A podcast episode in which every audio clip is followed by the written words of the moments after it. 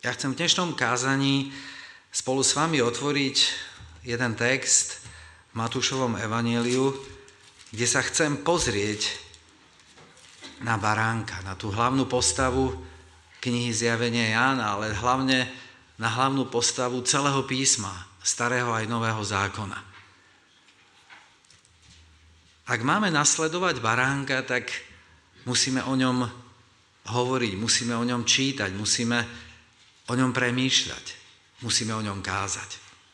Tak mi dovolte, aby som otvoril s vami dnes Matúšovo evanelium a pozrel sa bližšie na baránka a na jeho následovníkov, keď žil pred 2000 rokmi na našej zemi.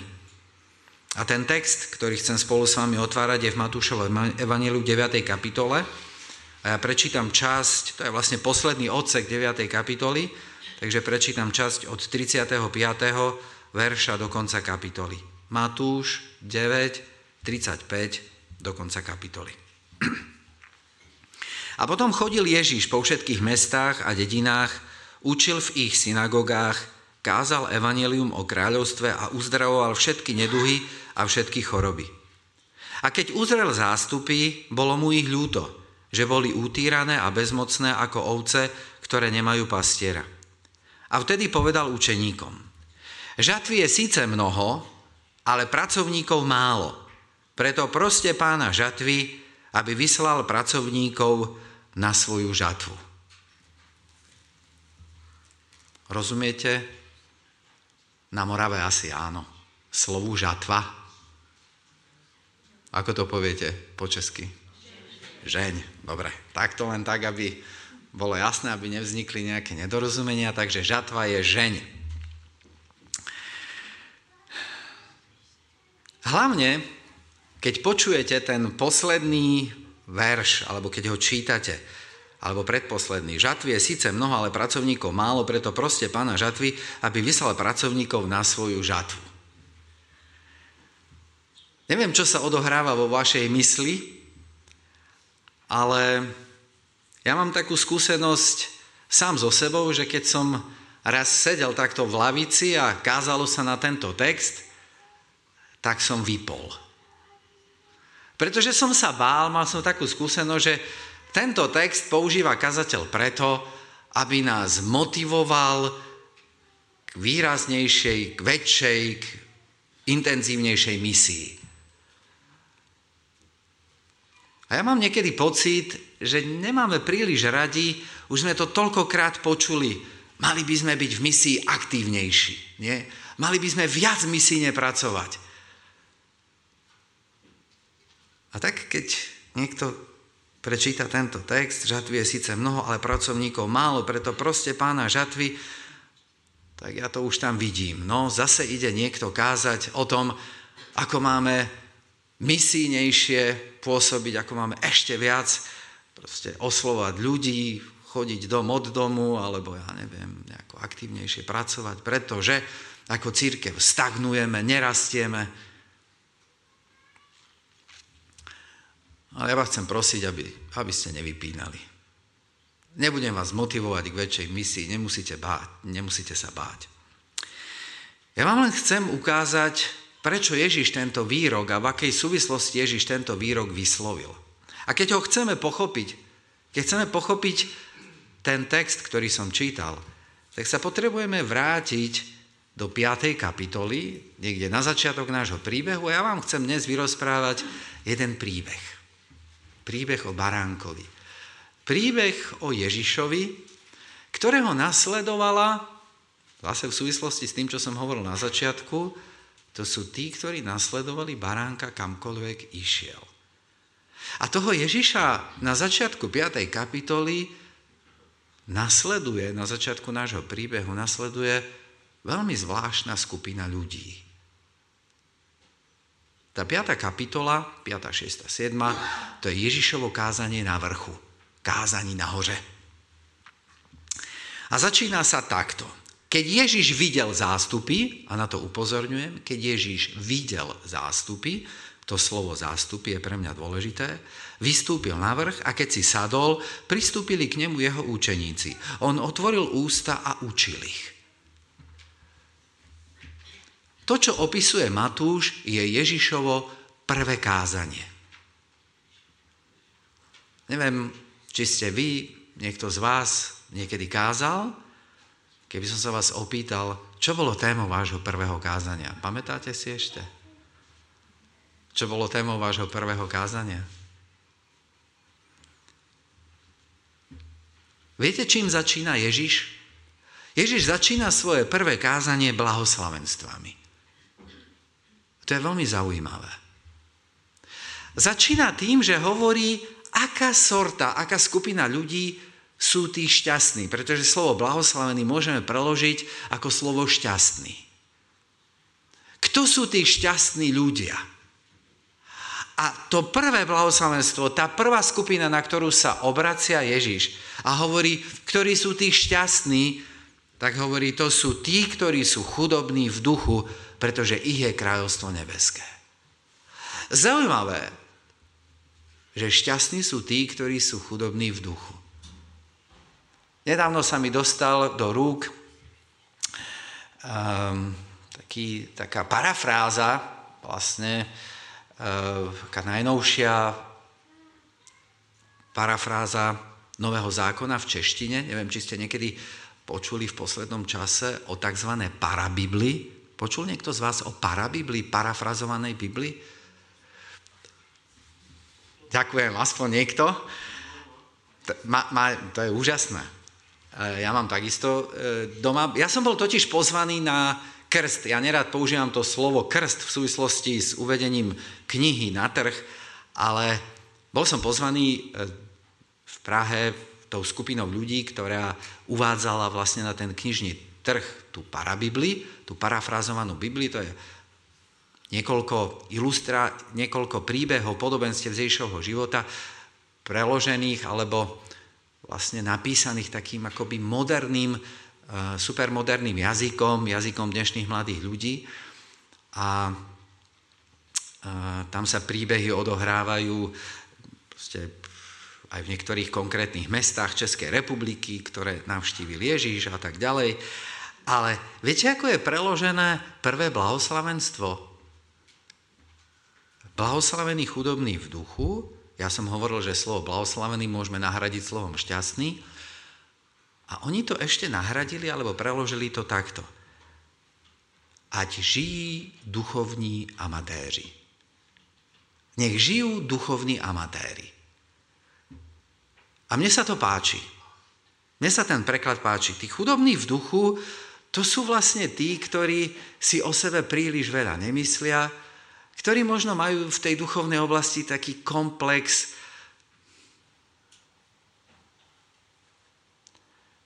že nedosahujú duchovnú výšku tých ostatných, ktorých vidia okolo seba, možno v zbore, možno v rodine, možno v církvi, ktorí sa podceňujú, ktorí keď sa porovnávajú s tými duchovnými velikánmi, tak si hovoria, Pane Bože, ja nikdy nedosiahnem ich úroveň. A je zaujímavé, že Ježíš sa obracia vo svojom prvom kázaní práve na túto skupinu, respektíve vyzdvihuje a hovorí, to sú tí, ktorým patrí Božie kráľovstvo.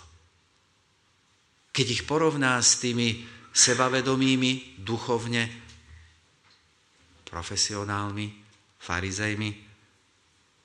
A tak vlastne Ježíš za tých šťastných vyhlásil takých tých životných stroskotancov, ktorí videli, že život tých duchovných velikánov je pre nich nedosiahnutelná méta. A tak Ježiš pokračuje ďalej, je to úžasné kázanie, ja ho teraz nebudem rozoberať, len vám poviem pár takých akože výťažkov z neho myšlienok, keď Ježiš učí tých, ktorí ho nasledujú, ktorí nasledujú baránka, že si majú dávať pozor na svoj slovník, na svoj jazyk, že nemajú nikoho nazývať hlupákom alebo bláznom, že nemajú znižovať dôstojnosť svojho blížneho. Ježiš učí mužov, manželov, aby si vážili svoje ženy, pretože v dobe, v ktorej žil, mohol manžel aj pre akúkoľvek banálnu príčinu svoju ženu prepustiť, rozviesať s ňou, Ježiš učí, že by sme ňom mali odplácať zlým za zlé, dokonca, že by sme mali milovať svojich nepriateľov, čo je pre mňa ťažko pochopiteľné a ťažko aplikovateľné. Ježiš v kázaní učil, ako treba najprv premýšľať a potom hovoriť, ako sa správne modliť. Nie tak, aby to všetci ľudia videli, aký som zbožný, ale naopak, ako sa treba zavrieť niekde do komórky. Ježiš ma učí, ako byť štedrý, ako keď sa postím, tak by som sa mal celý deň usmievať a nikto by nemal vedieť, že som si nič nedal na jedlo. Ježiš ma učí v kázaní, že tu nie sme len preto, aby sme jedli, pili a obliekali sa podľa najnovšej módy. Ježiš ma učí, že by som druhým nemal robiť zo života peklo, že by som ich nemal odsudzovať, kritizovať a že by som mal viac odpúšťať. A nakoniec povie takú krásnu ilustráciu o dvoch mužoch, o tom rozumnom a o tom bláznovi. A on vlastne hovorí, keď vás za to všetko, že ma budete, alebo že budete praktizovať to, čo vás učím, to, čo vám hovorím, keď vás za to všetko budú pokladať za hlubákov a slabochov, tak v skutočnosti naplňate Božiu spravodlivosť. A nedajte sa tým odradiť. Pretože vy ste sa rozhodli postaviť dom na skale. A ak ste sa rozhodli postaviť dom na skale, ste na dobrej ceste. A tak sa skončí Ježišovo kázanie. Ježiš povie Amen. A väčšinou, keď povieme Amen, tak sa rozídeme domov. Alebo na nejaké agapé. Odýchneme si trošku. Ale Ježiš si po skončení tohto kázania neodýchol, pretože 8. kapitola, prvý verš hovorí. Keď zišiel z vrchu, teda na tom vrchu, na ktorom kázal, tak ho nasledovali veľké zástupy. A zase je tam to slovíčko, išli za ním, nasledovali ho, zástupy. A všimnite si, keď budem čítať ďalej, čo to boli za ľudia, tí, ktorí nasledovali Krista. Totiž Fa- za, tie zástupy boli také fascinované tým Ježišovým učením, tým, čo hovoril, čo bolo tak akoby obrátené na hlavu e, tej našej ľudskej prirodzenosti.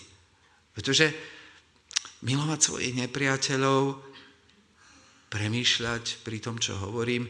Inak tam je taká krásna scéna ešte v tom kázaní, keď Ježiš hovorí, že si máme dať do poriadku vzťahy so svojimi blížnymi.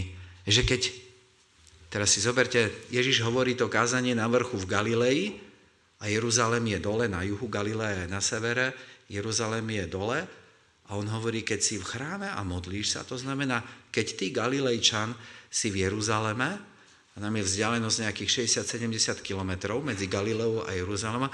A ty prídeš, hej, ty, ty si putoval do Jeruzalema, do chrámu a tam sa modlíš a prídeš na to, že tvoj brat má niečo proti tebe, tak čo je tam napísané? vráť sa naspäť. To znamená, choď naspäť tých 60 kilometrov domov, daj si do poriadku vzťah so svojim blízkym, so svojim susedom a potom sa vráť. A, a, a pokračuj v tej bohoslúžbe. A Ježiš tým vlastne hovorí, vieš, ak si nedáš do poriadku vzťahy, tak sa dosť nachodíš. Zbytočne. A tak tie zástupy sú týmito príkladmi, tým, tými všetkými obrazmi také fascinované, že nechcú od Ježiša odísť. A tak Ježiš skončí kázanie, ale neodýchne si. Pretože ho nasledujú zástupy a pozrite sa, čo sa stane hneď po kázaní. A hľa prišiel malomocný, klaňal sa mu a povedal, pane, keby si chcel, mohol by si ma očistiť. Žiadna prestávka. Žiadne agapé. Žiaden oddych. Kázanie slova pokračuje kázaním skutkami. Je tu ďalší človek, ktorý nasleduje Ježiša a niečo od neho potrebuje. Má problém. To kázanie v sede sa síce skončilo, ale pokračuje kázaním v stoji. Pokračuje kázanie praktickými skutkami. Náš kresťanský život, niekedy možno aj môj, sa práve vtedy končí, keď si vypočujem kázanie a idem domov. Máme pocit, že všetko to, čo sme mali spraviť pre svoj život duchovný, sme spravili a máme na ďalší týždeň pokoj. Ale život učeníka, to mi ukazuje Kristus, sa po skončení kázania nekončí. Začína, pokračuje ďalej. Nestačí len to, aby sme v sobotu pekne kázali. Sobotné kázanie musí mať pokračovanie. To ma učí tento príbeh. A viete, čo je ešte zaujímavé? Keď si prečítate 8. kapitolu a 9. tak je tam zhustených 10 zázrakov, ktoré sa stali. To znamená, po kázaní, po tej službe slova, po tej teórii, Kristus pokračuje, pretože malomocný prichádza a hovorí, Pane, keby si chcel, mohol by si ma očistiť. A je ich presne 10, tých, zázrakov je 10. Zhustene, hneď po kázaní, ľudia nedajú Ježišovi pokoj a on vykoná 10 zázrakov. Je tam uzdravenie malomocného, stotníkovho sluhu, Petrovej svokry, zázrak utišenia búrky, vyhnanie démonov z dvoch posadnutých v Gadare, porazený Jairová dcera, žena postihnutá krvotokom, dvaja slepci a nemí. Je to nápadné, je to zhustené do dvoch kapitol. Ježiš povie amen a, v jed, a proste v jednom kuse, v jednom slede nasleduje 10 zázrakov, 10 uzdravení. Z toho 8 sa týka konkrétnych ľudí a ich, naplnenia ich potrieb. Ježiš káže praktickou službou. Z tých výšin teologických, akademických, teoretických, ktoré hovoríme zakazateľnicou a máme pred sebou poslucháčov a pracujeme so slovom. Ježiš zíde dole z toho vrchu, zíde dole do údolia, do tej reality, kde vidí ľudí všeliako postihnutých, chorých, paralizovaných, s najrôznejšími potrebami. A ten malomocný je akoby takým prototypom, takým symbolom všetk, celej tej skupine, celého toho podivného zástupu, ktorý nasleduje baránka. Malomocný je symbolom tých ľudí, viete prečo? Pretože je to človek, ktorý žije v karanténe. On je vylúčený zo svojej rodiny, aby nenakazil ostatných. Je vylúčený z církvy, on nesmie prísť do chrámu na bohoslužbu, aby nikoho nenakazil. A ešte má jedno tretie prekliatie. A to je to, že ľudia, keď ho vidia, tak sa pýtajú. Ako ten človek zhrešil? Čo spra- za čo ho pán Boh potrestal, že je chorý? Že na ňo dopadla taká choroba.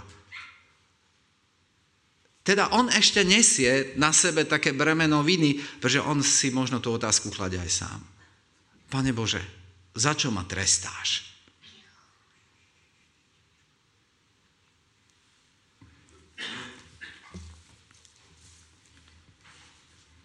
Ale Ježiš ruší túto kliatbu, toto prekliatie tým, že sa toho človeka dotýka. Ježiš sa ho dotkne a hovorí, to nie je Boží trest.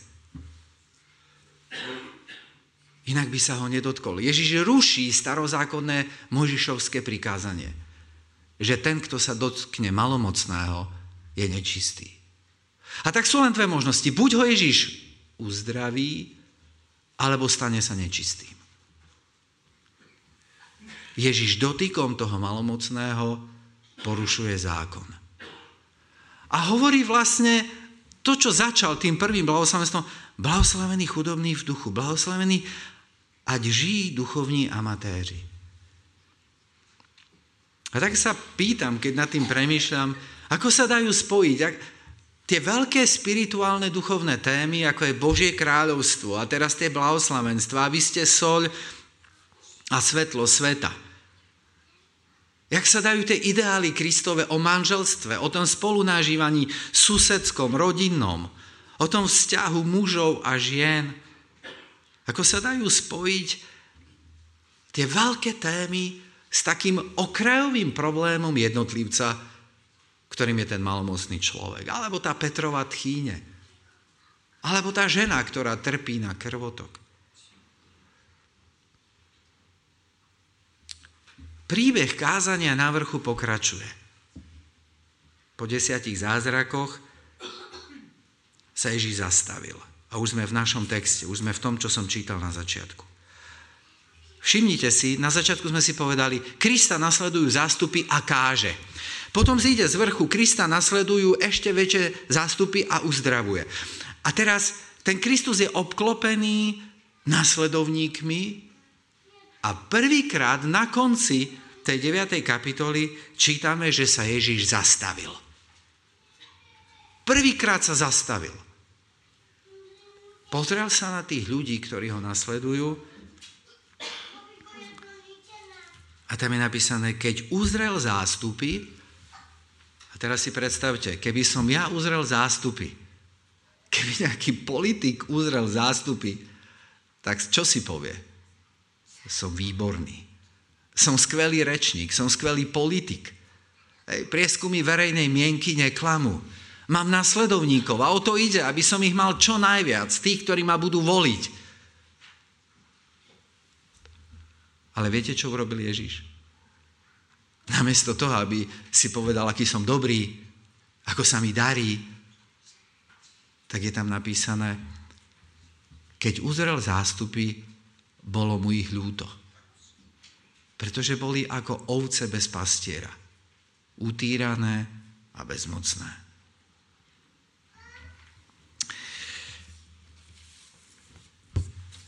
Tam je to slovičko bolo mu ich ľúto. Ja keď som sa pozrel do toho gréckého slovníka, čo to slovo znamená, tak som zistil jednu veľmi zaujímavú vec. Že to slovíčko bolo mu, bolo mu ich ľúto, je v celom Novom zákone spojené iba s Božou emóciou. Nikdy sa toto slovo v origináli nespomína s tým, že by človeku mohlo byť ľúto niekoho tak, ako je Pánu Bohu ľúto človeka alebo Ježiš, keď sa pozrie na tých ľudí, to slovo vyjadruje ľútosť spojenú len s Božou emóciou. Človek takej ľútosti schopný nie je. A ešte jedna zaujímavosť v tom slovníku bola, že keď je tam reč o tých utíraných a bezmocných ako charakteristike zástupu, tak sa to dá preložiť ako to sú tí, ktorí sú zvalení na zem. Ktorí ležia na zemi, ktorých bremeno života, bremeno starosti, bremeno choroby, bremeno možno neusporiadaných vzťahov, ja neviem čo všetkého, tak zatlačilo, že proste sa im podlomili kolena a oni ležia na zemi. A toto sú tí, ktorí nasledujú baránka. Tí ľudia zvalení na zem, tí ľudia utíraní a bezmocní. Životné trosky. A ja sa znovu pýtam, keď to čítam, tak si hovorím, toto je tá žatva? Toto je tá žeň? Toto sú tí ľudia, ktorí sa majú stať predmetom mojej misie. Je zaujímavé, že Ježiš nie je pohoršený nad ich stavom. Že Ježiš na jednej strane tú látku morálnych postojov nastaví strašne vysoko. Ale na druhej strane tých, ktorí ju možno ani zďaleka nedodržiavajú, tak Ježiš neodsudzuje, nepohoršuje sa nad nimi,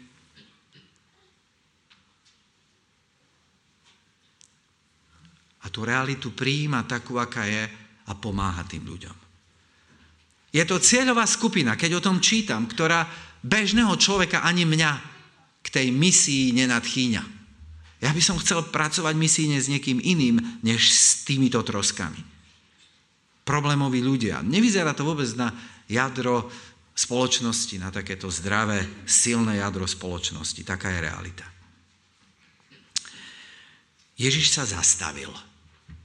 Ježiš sa zastavil. Prvýkrát. Pozerá sa na ľudí a uvedomí si jednu vec. Ich potreby sú také rozsiahle. Tých ľudí je tak veľa. Ježiš sám nie je schopný, aj keď je Boh v ľudskom tele, ich potreby naplniť. A viete, čo urobí? A to sme čítali. On sa obráti na učeníkov a v podstate im povie, potrebujem vašu pomoc. Ja vás potrebujem. A túto pomoc nazývame slovom, o ktorom som na začiatku hovoril, že ani v našich kruhoch nie je príliš obľúbené. Slovom misia. Pretože my sme na slovo misia nabalili možno veľa takého nášho ľudského balastu, našich vlastných predstav, našich vlastných interpretácií toho, čo misia je. Ja vás nechcem nabádať k väčšej misijnej aktivite. To nie je môj cieľ. Ale vyčítal by som si, keby som vám nepovedal, čo o misii hovorí tento verš. To je jeho príbeh.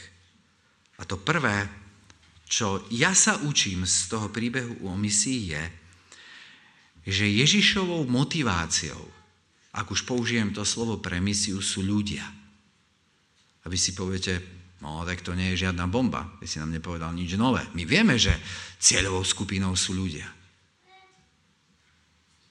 Ale tam je ešte dôležité niečo dodať. Bez ohľadu na ich morálny a spoločenský status. Bolo mu ich ľúto. On sa obráti na učeníkov, Ježiš sa obráti na učeníkov a povie, ja potrebujem vašu pomoc. Starom zákone slovo žatva, žeň, bola vždy spojená so súdom. A my adventisti tiež hej, sme zameraní na tie záverečné udalosti a na ten súd. A teraz sa učíme o siedmých posledných ránach, o tom Božom záverečnom súde a tak ďalej a tak ďalej. Ale Ježiš tomu slovo, slovu žatva, žeň, dáva iný zmysel než, než súd. A to je vyslobodenie. Pomoc tým ľuďom. Čo ma Matúš učí o misii? Znovu to zopakujem.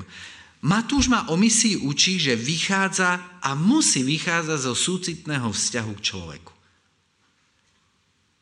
Pretože Kristus vidí, že trpia, že sú zvalení na zem, že sú bezmocní, vysilení, vytvára pre nich misiu. Kristova misia nie je motivovaná znechutením nad množstvom hriešníkov, ktorí ho obklopujú. Kristova misia nie je motivovaná pocitom duchovnej nadradenosti. Ja viem niečo, čo oni nevedia. Nie je to ani motivované tým, že ja mám pravdu, ktorú oni nemajú. Kristova misia, to ma učí Matúš, je motivovaná Ježišovým súcitným vzťahom k ľuďom na prvom mieste. To je číslo jedna. To je tá hlavná motivácia. Ja som veľakrát počul, a prosím vás, berte to ako neutrálny komentár. Veľakrát som počul, aj sám niekedy takto premýšľam. Pane, daj nám viac ľudí do církvy, aby sme obsadili prázdne miesta v modlitevni. Niekedy sa tak modlíme na modlitevných chvíľach. Pane, nech je nás viac. Nech nie sú naše lavice, naše stoličky v zbore prázdne. A možno ešte horšie je modliť sa, Pane, nech je nás viac, aby sme dokázali vyzbierať v sobotnej zbierke dosť peňazí na to, aby sme si mohli zaplatiť teplo a ja neviem, všetky náklady spojené s tým, že sa tu stretávame. Kristova misia je vytváraná súcitným vzťahom k ľuďom. To druhé, čo nás Matúš učí, a budem pomaličky končiť, čo je pre mňa takisto veľmi podstatné, že tá misia sa rodí v modlitbe. Misia sa rodí v modlitbe. Kristus do misijnej práce nikoho nenúti. Všimli ste si to? Kristus nepoužíva žiadne marketingové a manipulačné techniky, aby niekoho motivoval strachom, ak nepôjdeš, tak je ohrozený tvoj väčší život. My niekedy hovoríme také príbehy o tom, ilustrácie. Čo ak stretneme na tom poslednom súde niekoho, na koho sme zabudli, sme mu nesvedčili a tak ďalej a zaťažuje nás to, máme strach proste neísť, hej, ako nesvedčiť, pretože nad nami vyšší nejaká Božia hrozba, Všimte si, že Kristus do misijnej práce nikoho nenúti. On nepovedal, žatvy je veľa, pracovníkov málo, tak choďte. Ježiš len vyzval k modlitbe. On hovorí, modlite sa za to. Proste. Proste. Nenútime do misijnej práce ani seba, ani iných. Nemá to žiaden zmysel. Ak misiu nerobíte zo správnych pohnútok, radšej ju nerobte. Je veľa misionárov aj dnes. A najmä na internete, o ktorých pochybujem, že tú misijnú prácu robia zo správnych pohnútok. Ježiš vyzýva k modlitbe. A výsledkom toho, že sa spolu modlia, že sa modlí Ježiš, že sa modlia oni, je 12 členy tým vyslaný na prvú misiu. A oni dostali špecifické príkazy a pokyny. A tie máme potom v 10. kapitole, ak budete mať čas, tak si ten príbeh môžete prečítať. Tam je napísané, kam majú ísť, čo majú počas misie robiť, aké prostriedky majú používať, ako ju majú robiť v komunikácii, v dialógu, čo majú za to čakať, nič, zdarma. A ako sa vyrovnať s odmietnutím. Ale to už je téma na iné kázanie. A tak mi dovolte urobiť záver. Nahliadli sme na okamih do života baránka, do života Ježiša Krista, na jednu časť jeho života, jeho príbehu. Vyšli sme so zástupom na vrch, kde sme si vypočuli Ježišovo nádherné kázanie. Keď Ježiš povedal amen, tak sme s ním zišli do údolia a videli tú realitu. Videli zástupy tých, ktorí potrebovali jeho pomoc. Tam Ježíš prakticky pomáhal a uzdravoval. On neukončil kázanie a neodišiel sa niekde schovať alebo si odpočinúť. A keď sa okolo neho zhromažďovalo čoraz viac ľudí v tom stave, tak si uvedomil, že nestačí, aby naplnil všetky ich potreby. A tak sa do tejto práce rozhodol zapojiť tých, ktorí boli pri ňom najbližšie a my ich voláme jeho učeníkmi. On im to nerozkázal. On ich tomu nenútil. On nepoužíval žiadne manipulačné techniky, aby ich ani im nepovedal, že vám zaplatím za hodinu toľko a toľko, ak mi budete pomáhať. Ale hovorí, modlite sa za to. Modlite sa za to. A výsledkom ich modlitby bolo prvých 12 misionárov, ktorí sa rozhodli ísť a pomáhať presne tak, ako to robil ich majster. A tu náš príbeh prerušíme, pretože jeho pokračovanie si musí napísať každý z nás sám. To, ako my príjmeme, alebo ako my sa vysporiadame s tou Ježišovou výzvou, s tou Ježišovou prozbou, modlite sa za to, je už na nás. Ani nás Kristus nenúti, aby sme sa zapojili medzi tých jeho pomocníkov, ale ak sme sa rozhodli postaviť dom na skale, a chceme nasledovať baránka kamkoľvek pôjde, tak si myslím, že nie je ťažké vedieť, ako na jeho otázku, na jeho výzvu máme odpovedať. Amen.